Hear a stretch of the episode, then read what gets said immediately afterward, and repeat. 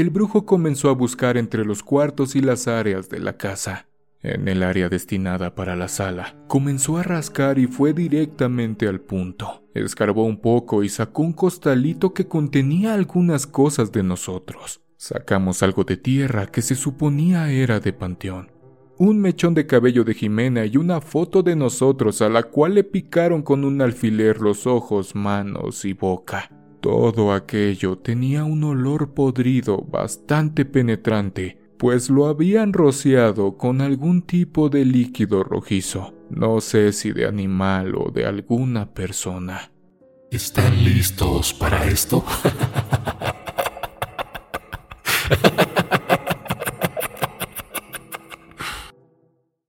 Me tomé el tiempo para poder escribirles lo que me pasó recientemente aprovechando que se acerca el Día de las Madres. Es una historia bastante dolorosa para mí, pues nunca imaginé hasta dónde puede llegar una persona con tal de salirse con la suya o de asegurar su futuro. Acciones y situaciones que nunca me imaginé provinieran de mi madre y mis hermanas. Mi familia y yo siempre nos hemos dedicado al turismo. Mi padre con mucho esfuerzo logró establecer una pequeña cadena de hoteles que hasta hace poco administrábamos con la ayuda de mis hermanas y mi madre, ya que con todo esto que ha pasado con este bicho y que como a muchos también, nos quitó a mi padre. Él fue el hombre más trabajador, responsable y aguerrido que he conocido hasta la fecha. Uno de sus sueños era poder construir un pequeño hotel en la Riviera Maya y poder disfrutar sus últimos días al servicio de las personas. Lamentablemente, no sé si sea posible poder cumplir el sueño de mi padre, por lo que les contaré a continuación.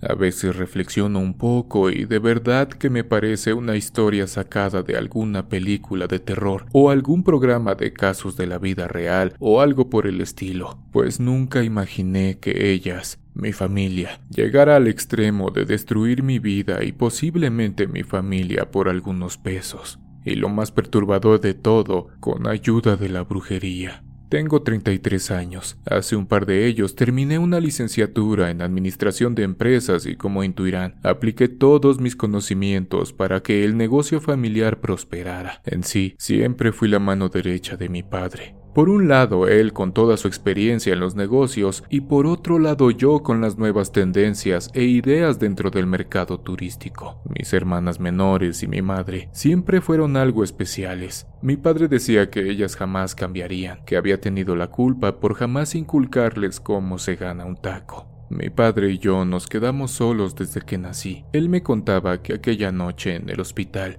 las cosas se complicaron. Lamentablemente mi verdadera madre pereció después de dar a luz, pues una hemorragia interna se presentó durante el parto. Sinceramente me duele mucho su partida, y más aún que la supuesta madre que por más de 22 años estuvo a mi lado me hiciera lo que a continuación les compartiré. No niego que algunos años fueron bastante difíciles para nosotros, cosa de la que me di cuenta alrededor de los 7 años, pues mi abuelita que con tanto cariño recuerdo también partió de este mundo. Ella era quien me cuidaba y después de su partida mi padre tuvo que hacerse cargo de mí a tiempo completo. Recuerdo perfectamente que en aquellos años servíamos comida en unas pequeñas palapas que mi abuela heredó a mi padre, lugar que con el paso del tiempo prosperó y ahí fue donde mi padre construyó el primer hotel. Un lugar pequeño, pero bastante acogedor y que por cierto tiene el nombre de mi madre, el segundo el nombre de mi abuela y así sucesivamente hasta terminar con mis hermanas y mi segunda madre, de la que se enamoraría tiempo después de contratarla como mesera. Recuerdo que mi padre mencionaba que era una buena mujer y que supuestamente velaría por nosotros cuando él ya no estuviera. Ha sido el comentario más equívoco que ha dicho mi padre. Si no lo hubiese visto con mis propios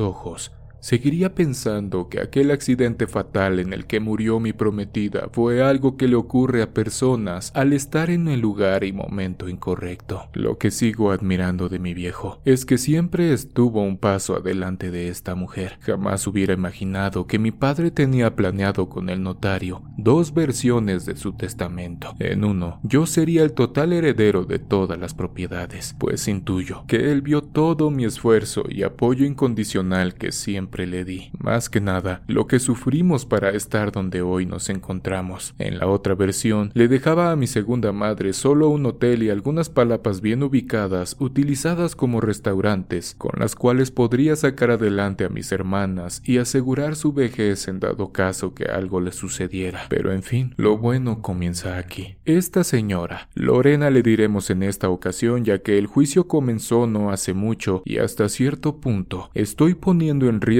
mi sentencia puesto que no puedo hablar de más. Te escribo porque escuché en tu canal la emisión de los relatos reales de una familia. Sin duda, una experiencia bastante perturbadora. Cosas que pensamos pueden ser habladurías o que simplemente no pueden llegar a suceder. Pero quiero decirle a todos que yo soy un fiel testigo de que en verdad los actos de brujería existen, que también hay personas que te tienen envidia y no encuentran otra forma de perjudicarte más que haciéndote trabajos, o simplemente escúchenme aquí, compartiendo lo que mis hermanas y mi madre fueron capaces de hacer con tal de quedarse con todo lo que mi padre me dejó. Yo no soy una persona altiva o arrogante, siento que soy todo lo contrario a mis hermanas y mi supuesta madre, ya que una verdadera jamás le haría lo que te platico a continuación. Mi padre siempre me enseñó a ser gente con la gente, ponerte en sus zapatos y apoyar lo más que puedas a tu comunidad o a tus allegados. Con el mismo sentimiento platico con personas de dinero, inversionistas o con el que lava los platos en el restaurante de los hoteles, con las camareras o con el viene viene de los estacionamientos. Siento que eso me acerca más a mis trabajadores, pues gracias a ellos tenemos un plato de alimento en la mesa. Justo en estas mismas fechas, pero de hace dos años, todo cambió. Finalizaba el temido resguardo, pues se suponía que esto solo duraría 40 días. Pensamos que ya todo estaba terminando, así que decidimos festejarle a Lorena el Día de las Madres. En ocasiones el destino o el universo actúan tan sutilmente. Ese día vi a mi padre tan feliz. ¿Quién diría que un mes después lo estaríamos enterrando porque no resistió el tratamiento? El oxígeno terminó quemando sus pulmones y lamentablemente no lo logró. Pasó el funeral y todo lo que conlleva el perder a un ser querido. Hasta ese punto todo estaba bien, así que por un momento pensé en encargarme del negocio, revisar los hoteles, la contabilidad y todo lo que ya estaba acostumbrado a hacer. Eso me mantendría ocupado y me ayudaría con el vacío y la soledad que sentía, pero no podría hacerlo yo solo, así que le pedí apoyo a mi novia, a la cual conocí en la universidad y que trabajaba para las grandes cadenas de hoteles en nuestra región. Después de pensarlo un poco, decidió ayudarme. Supuestamente solo sería mientras le enseñaba a mi madre el teje y maneje del negocio. Posteriormente regresaría a su puesto, pues ya saben, existen mujeres luchonas y trabajadoras a las cuales no les gustan las cosas fáciles. Y sí, así era mi Jimena. Para que mi madre no se hundiera en la depresión, comencé a llevarla al trabajo. Siempre se había quedado en casa, pues después de casarse con mi padre, pasó de servir y limpiar mesas a solo dedicarse al hogar y disfrutar de las comodidades que mi padre le podía dar. Pero eso ahora había cambiado, así que comencé a involucrarla en el negocio. A veces recuerdo lo que mi padre decía.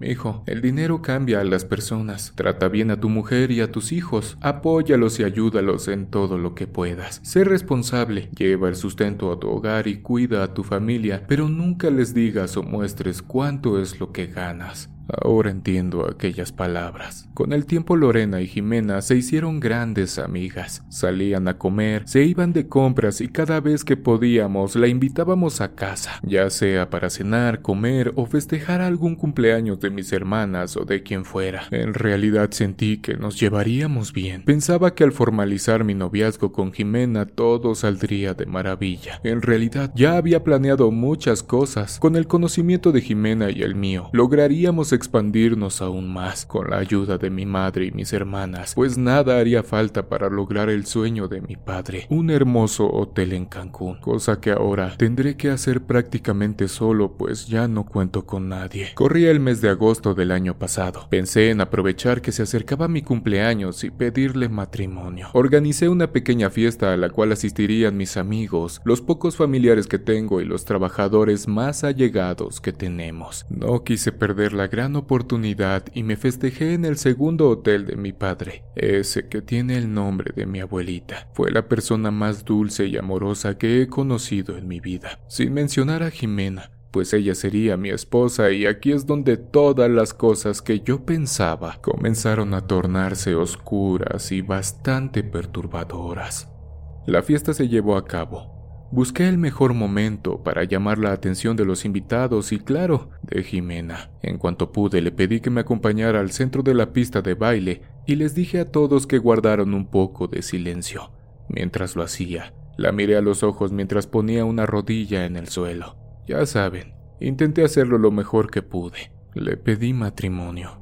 Ya teníamos más de cinco años de noviazgo, así que la respuesta ya la podrán intuir. La fiesta terminó. Felices de anunciar nuestro matrimonio, pasé a dejarla con mis suegros y me dirigí a casa. Pero un silencio bastante incómodo logró inundar el automóvil. No sabía qué decir, pues mi madre y hermanas tenían una cara extraña, entre triste y molesta. Quise pensar que se trataba por los sentimientos encontrados y porque pronto me casaría. Cualquier madre siente cosas al saber que su único hijo se va del nido. Todos aquellos varones casados me entenderán a la perfección.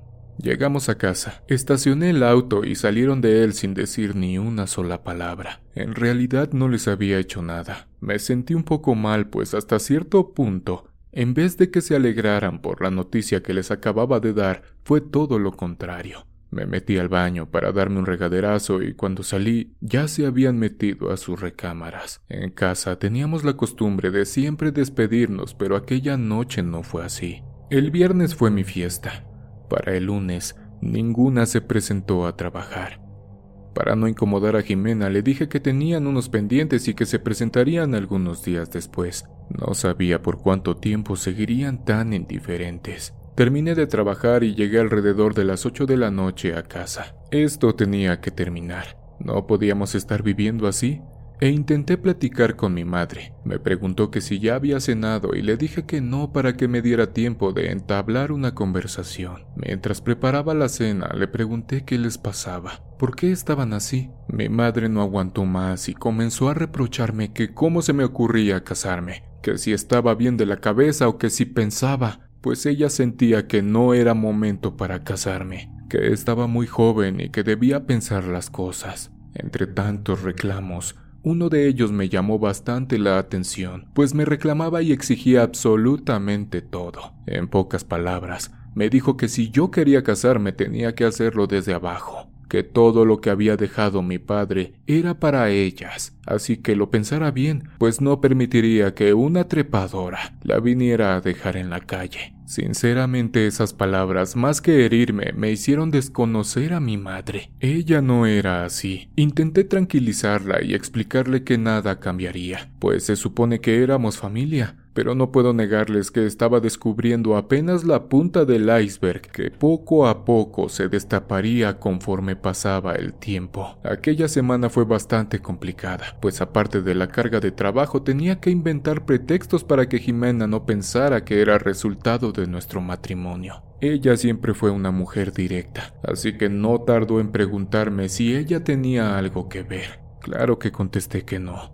Algo que me llamó mucho la atención fue que al salir a tomar un poco de aire y estirarme, doña Guadalupe, la encargada del aseo, se acercó para platicarme algo bastante extraño. Ella me comentó que cuando di la noticia de mi compromiso, mi madre y hermana se dirigieron al baño. Ella se encontraba ahí, así que pude escuchar algunas palabras que la sorprendieron. Entre ellas, mi madre dijo que esto no se podía quedar así. Un poco más adelante en esta historia entenderán por qué. Lo bueno que doña Lupita estaba en el último baño, pues no sé qué le habría pasado si mi supuesta madre hubiera descubierto que la habían escuchado. Lo único que me dijo doña Fue Tenga cuidado, joven. Le agradecí y regresé a mis labores. No le di mucha importancia, cosa de la que me arrepiento. Al finalizar la semana, regresé a casa y parecía que todo aquello que pasamos se les había olvidado. Sus caras volvieron a ser las de siempre y mi madre había regresado. Aquella señora desconocida que me reclamaba por el futuro de mis hermanas y el de ella se había marchado. Aquella mujer interesada había salido por la puerta dejando a mi madre tal cual la conocía desde hacía ya 22 años. Intenté digerir lo más rápido que pude y pensé que en verdad habían cambiado. No puedo creer que me vieron la cara de estúpido por más de siete meses, tiempo en el cual descubrí la brujería que mi madre y hermanas nos estaban haciendo a Jimena y a mí.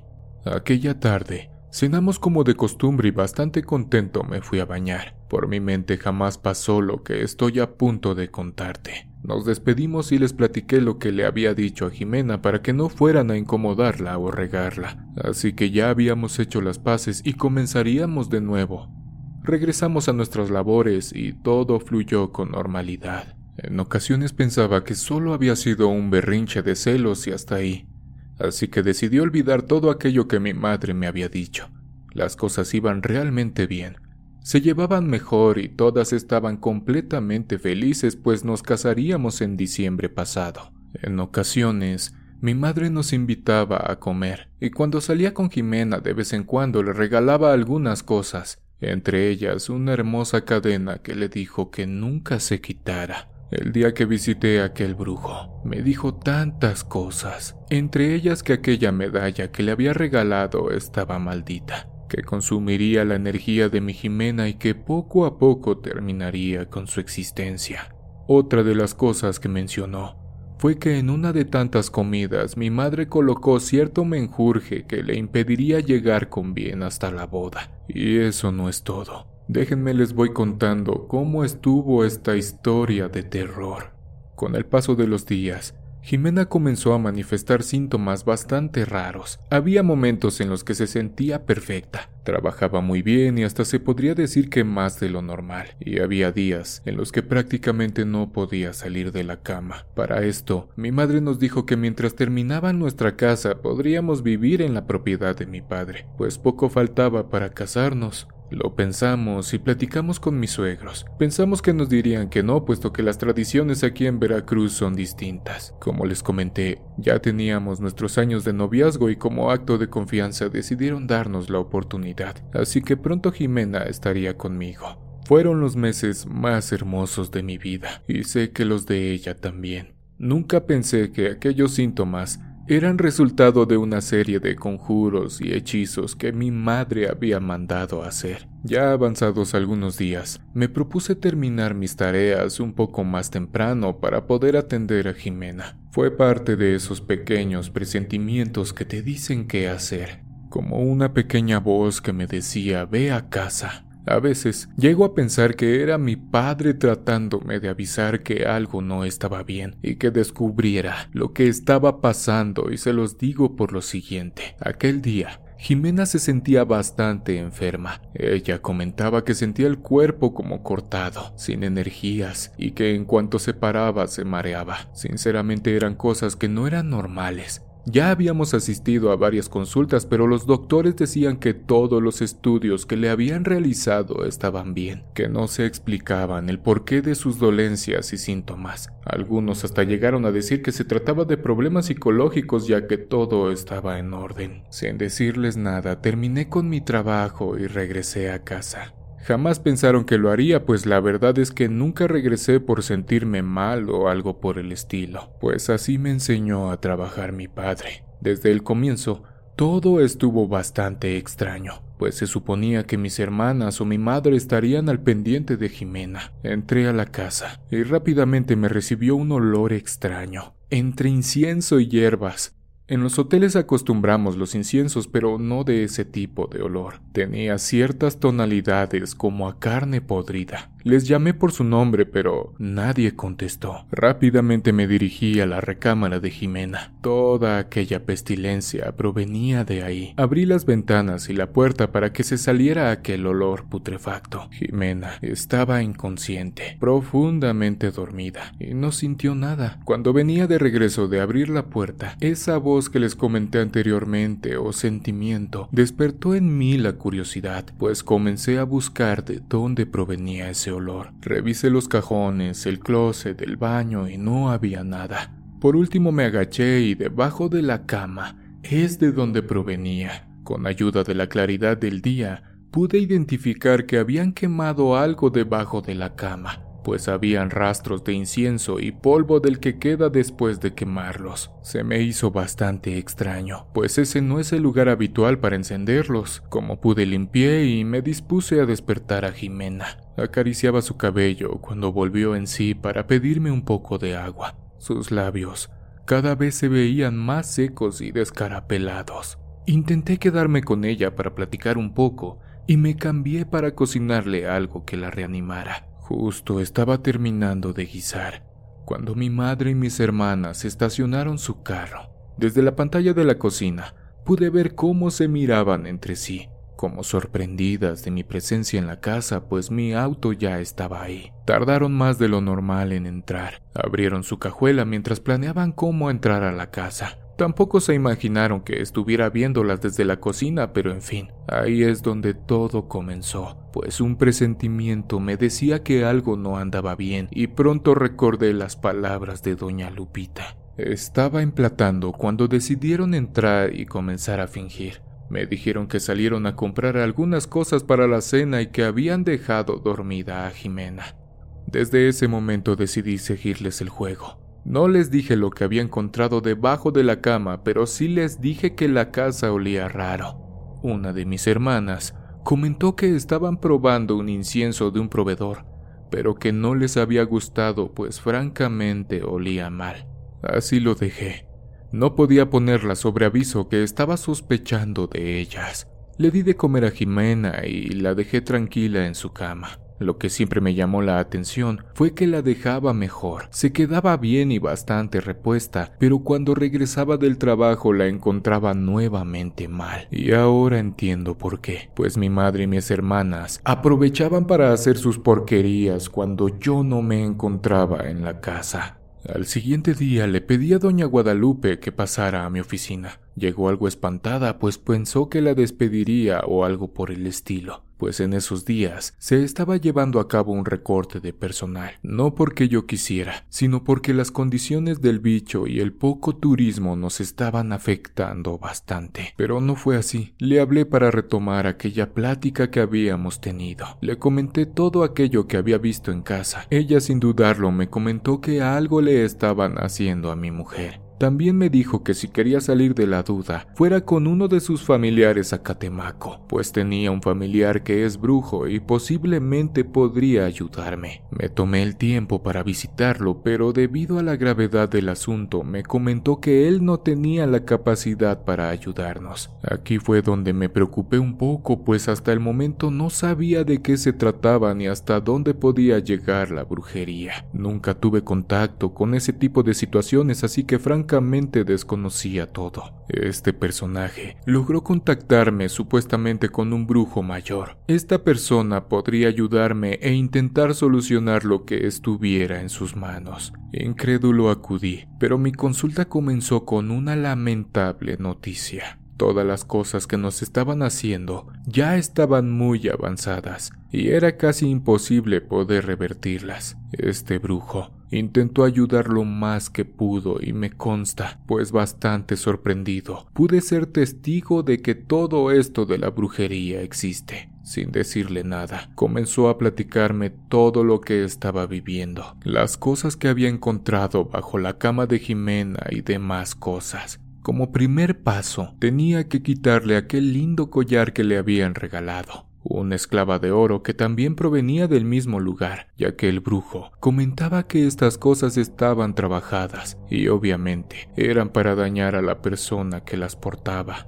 Dentro de esa consulta me dijo tantas cosas que no creí en un principio, pero conforme el tiempo pasaba, se transformaban en realidad. Lo que me costó más trabajo fue no poder descargar toda mi rabia y mi coraje en contra de las personas que supuestamente eran mi familia, pues acelerarían las cosas y hasta yo podría perder también la existencia. Aquel brujo me dijo que se trataba de dejarme solo, sin nadie que se acercara o sin alguna persona que quisiera casarse conmigo. Aquella maldición supuestamente aún sigue sobre mí, pero eso es otro tema. Este señor me comentó que todo lo estaba haciendo para una de dos, o quedarse con todo lo que mi padre dejó, o simplemente deshacerse de Jimena y que supuestamente nadie viniera a quitarles nada pues pensaban que al casarme las haría a un lado o las dejaría en la calle. Me dolió mucho que mis hermanas y mi madre pensaran eso de mí, pues sinceramente nunca pasó por mi cabeza cometer tal cosa. Y así comenzó aquel enfrentamiento entre brujos, uno que me ayudaría y otro que destruiría a mi Jimena. En cuanto llegué a casa, le quité el collar y la esclava, al siguiente día me preguntaron por qué lo había hecho. Yo solo les comenté que Jimena me lo había pedido para que pudiera descansar, pues en las noches sudaba y la cadena le incomodaba un poco. Así fueron pasando los días, cuando recibí la llamada de aquel brujo. Él me dijo que teníamos que ir a la casa que estábamos construyendo, pues ahí había algunas cosas que teníamos que sacar. Sin dudarlo, le dije que viniera y nos quedamos de ver en un punto intermedio. Pasé por él y fuimos a la casa en construcción. Ese día quedé asombrado por lo que sacamos de ahí. La verdad es que no entiendo cómo lo hizo. El brujo comenzó a buscar entre los cuartos y las áreas de la casa. En el área destinada para la sala, comenzó a rascar y fue directamente al punto. Escarbó un poco y sacó un costalito que contenía algunas cosas de nosotros. Sacamos algo de tierra que se suponía era de panteón un mechón de cabello de Jimena y una foto de nosotros a la cual le picaron con un alfiler los ojos, manos y boca. Todo aquello tenía un olor podrido bastante penetrante, pues lo habían rociado con algún tipo de líquido rojizo, no sé si de animal o de alguna persona. Algunos días después de recoger aquel trabajo enterrado en mi propia casa, las cosas cambiaron para bien. Jimena comenzó a mostrar mejoría y rápidamente se recuperaba. Me sentí bastante feliz y comenzaba a planear salirnos de la casa de mi madre y mis hermanas. Estaba tan decepcionado que ni siquiera quería verlas. En ocasiones las notaba sorprendidas cuando les comentaba que Jimena se recuperaba. Se miraban entre sí como no sabiendo qué decirme. Ya su forma de actuar era tan obvia, pero no se daban cuenta. Estaban más concentradas en destruirnos que en tratar de fingir por lo menos un poco mejor sus porquerías que hacían. Semanas antes de la boda, nos entregaron nuestro nuevo hogar. Estábamos tan felices. Ya solo faltaba casarnos y comenzar a buscar formalizar nuestra familia con la llegada de un bebé, cosa que lamentablemente no se pudo. Nos mudamos lo más pronto posible. Antes de entrar, le pedí a aquel brujo que limpiara nuestra casa de cualquier cosa. ¿Quién diría que se convertiría en la casa más aterradora en la cual haya vivido? Y te lo digo por lo siguiente. Jimena ya había logrado retomar su vida cotidiana, al igual que mi madre y mis hermanas. Llegué a pensar que todo había terminado y que por fin viviríamos tranquilamente. Qué tonto fui al pensar en perdonar a mi madre y sentir que se había tratado de un acto desesperado. Les confieso que no tengo el corazón para regresarles lo que nos hicieron, ya que la propia vida se encargará de eso. Así como mi padre, le dije a Jimena que podía quedarse en casa y vivir tranquilamente. Siento que fue la peor opción que pude darle. Semanas después, comenzó a decir que cosas extrañas pasaban en la casa, que le movían las cosas del lugar o que escuchaba ruidos extraños. Cuando se encontraba en la cocina los escuchaba en la parte superior y cuando estaba en la recámara los escuchaba en la parte de abajo. Estas situaciones más que paranormales no se quedaron así. En una ocasión que regresé algo tarde la encontré sentada en la parte de afuera. En cuanto salí del auto me abrazó fuerte y comenzó a llorar mientras me explicaba que cuando estaba acostada y mientras miraba la televisión, algo o alguien abrió la puerta de la recámara. Pensó que se trataba de una ráfaga de viento pues le gusta tener las ventanas abiertas. Todo cambió cuando de la nada, una de las esquinas de la cama comenzó a hundirse como cuando alguien se sienta en ella. Bastante espantada, bajó para la sala y mientras encendía las luces, vio claramente cómo una silueta oscura tomó la puerta de la recámara y la azotó. Por eso, decidió salir afuera y esperar a que llegara. Eventos de este tipo la comenzaron a transformar en una persona completamente paranoica. Entenderán que rápidamente pensé en lo mismo que ustedes. Nuevamente estaba siendo víctima de mi madre. No dudé en ponerme en contacto con aquel brujo que nos ayudó meses atrás, pero lamentablemente, al contestarme me dijeron que había perdido la vida en circunstancias bastante extrañas y que no les volviera a llamar. Por un momento pensé, ¿será acaso que mi madre nuevamente tuvo algo que ver con todo esto? ¿Será posible que fuera capaz de eliminar a aquel brujo que me ayudó? No lo sé, pero después de esa noticia las cosas comenzaron a tornarse bastante oscuras y aterradoras. Los sucesos paranormales eran cada vez más frecuentes e impactantes. Al principio solo se manifestaban cuando yo no estaba, pero mientras pasaban los días, las cosas subían de nivel. Una noche nos encontrábamos acostados cuando claramente escuché la voz de mi madre que me llamaba. Bajé bastante desconcertado, pues hasta la fecha no habíamos recibido alguna visita por parte de ellas, y qué mejor, no las quería cerca de mi mujer o mi casa. Tocaron tres veces la puerta bastante fuerte, y les grité desde las escaleras, ¡Ahí voy! ¡Espérenme tantito!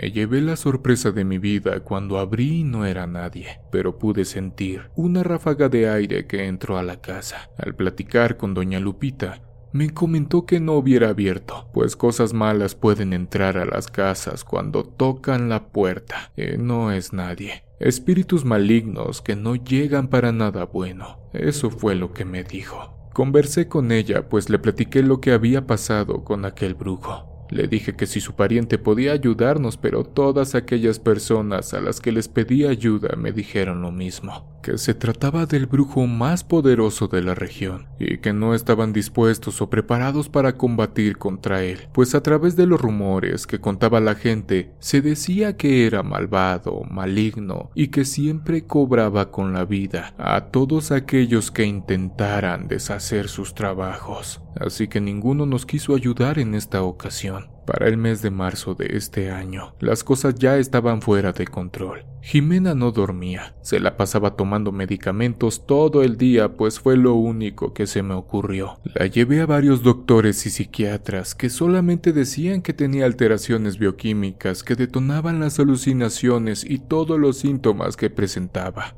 Pero ustedes y yo sabemos que no era así. Se trataban de cosas paranormales. Tuve que afrontar a mi madre y mis hermanas. Les pedí con lágrimas en los ojos que nos dejaran en paz. Les pedí explicaciones, pues ni Jimena ni yo les habíamos hecho algo.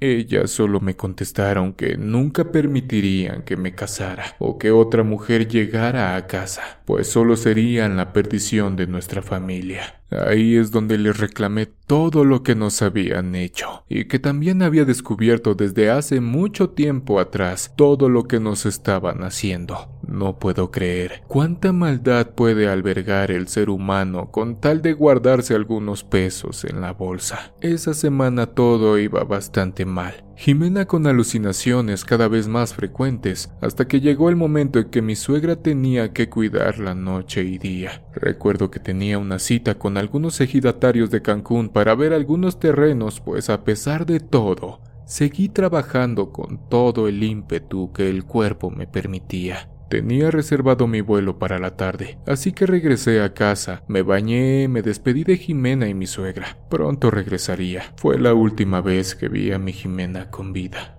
Tomé el vuelo y algunas horas después, cuando me encontraba descansando, recibí una llamada desgarradora. Era mi suegro. Me dijo que Jimena, en un acto de locura, tomó el auto y salió a toda velocidad rumbo a casa de mi madre. Justo en el entronque que conectaba con la autopista, un tráiler deshizo la camioneta de Jimena. Me quedé completamente pasmado, no lo podía creer. Cancelé mis citas y regresé lo más rápido que pude, solo para encontrar a mi Jimena en un cajón de aluminio. El llanto y las lágrimas no faltaron. La rabia y la impotencia que sentía me decían que me vengara a toda costa, pues no era justo lo que nos hicieron. El funeral pasó. Algunas semanas después fui a recuperar lo que quedaba de camioneta. La grúa la llevó a casa y cuando me puse a revisarla, descubrí en la parte de atrás una foto de Jimena de igual forma trabajada. Estaba en el compartimiento de las herramientas para cambiar la llanta de refacción. Desde ese momento, no me propuse vengarme, pero sí que se hiciera justicia. Fui con el notario, amigo de mi padre. Le expuse todo lo que les acabo de platicar, pues claramente no puedo llegar frente a un juez a decirle todas estas cosas, pues me calificaría de loco o algo peor. Así que le pedí ayuda al notario, solo para hacer valer el testamento en el cual yo soy el dueño de todo. Mis hermanas, y peor aún mi madre, no se merecen nada del esfuerzo de mi padre. No les puedo negar que siento algo de miedo, pues ahora el enemigo soy yo. Por otro lado, me apegué mucho a mi religión, pues pienso que solo Dios es el mejor protector. Me alejé de ellas y el proceso judicial continúa. Espero que todo salga a mi favor. Todo esto es corto, pero claro ejemplo de lo que puede provocar el dinero en personas que no nacieron para crear algo propio. Piensan que es suyo cuando mi padre y yo nos rajamos el lomo para tener lo que existe ahora. Por otro lado, la tristeza me inunda, pues ¿cómo es posible que la persona que me acompañó durante 22 años y que ocupaba el papel de mi madre me hiciera este tipo de cosas? Los padres de Jimena no saben nada de lo que les acabo de contar. No sé con qué cara les podría decir que la causante de todo fue mi madre y mis hermanas. Es algo que francamente me consume por dentro. Y por otro lado, no sé si es mejor que sigan pensando que fueron cuestiones de la vida, cosas que tarde o temprano pagarán mis hermanas y mi madre. Como les comenté anteriormente, el juicio está comenzando y solo quiero que se haga justicia. No me interesa vengarme de ellas, pues de eso se encargará la vida.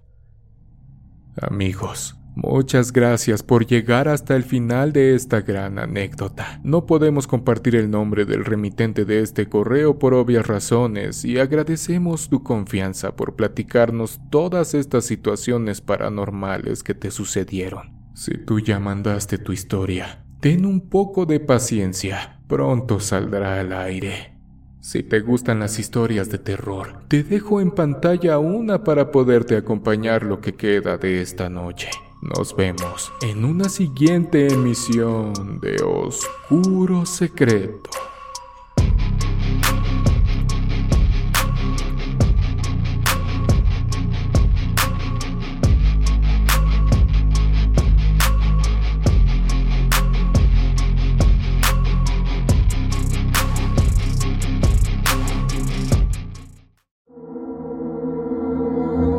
¿Quieres escuchar las historias de terror que más te gustan sin cortes comerciales? Puedes convertirte ahora en miembro de ACAST.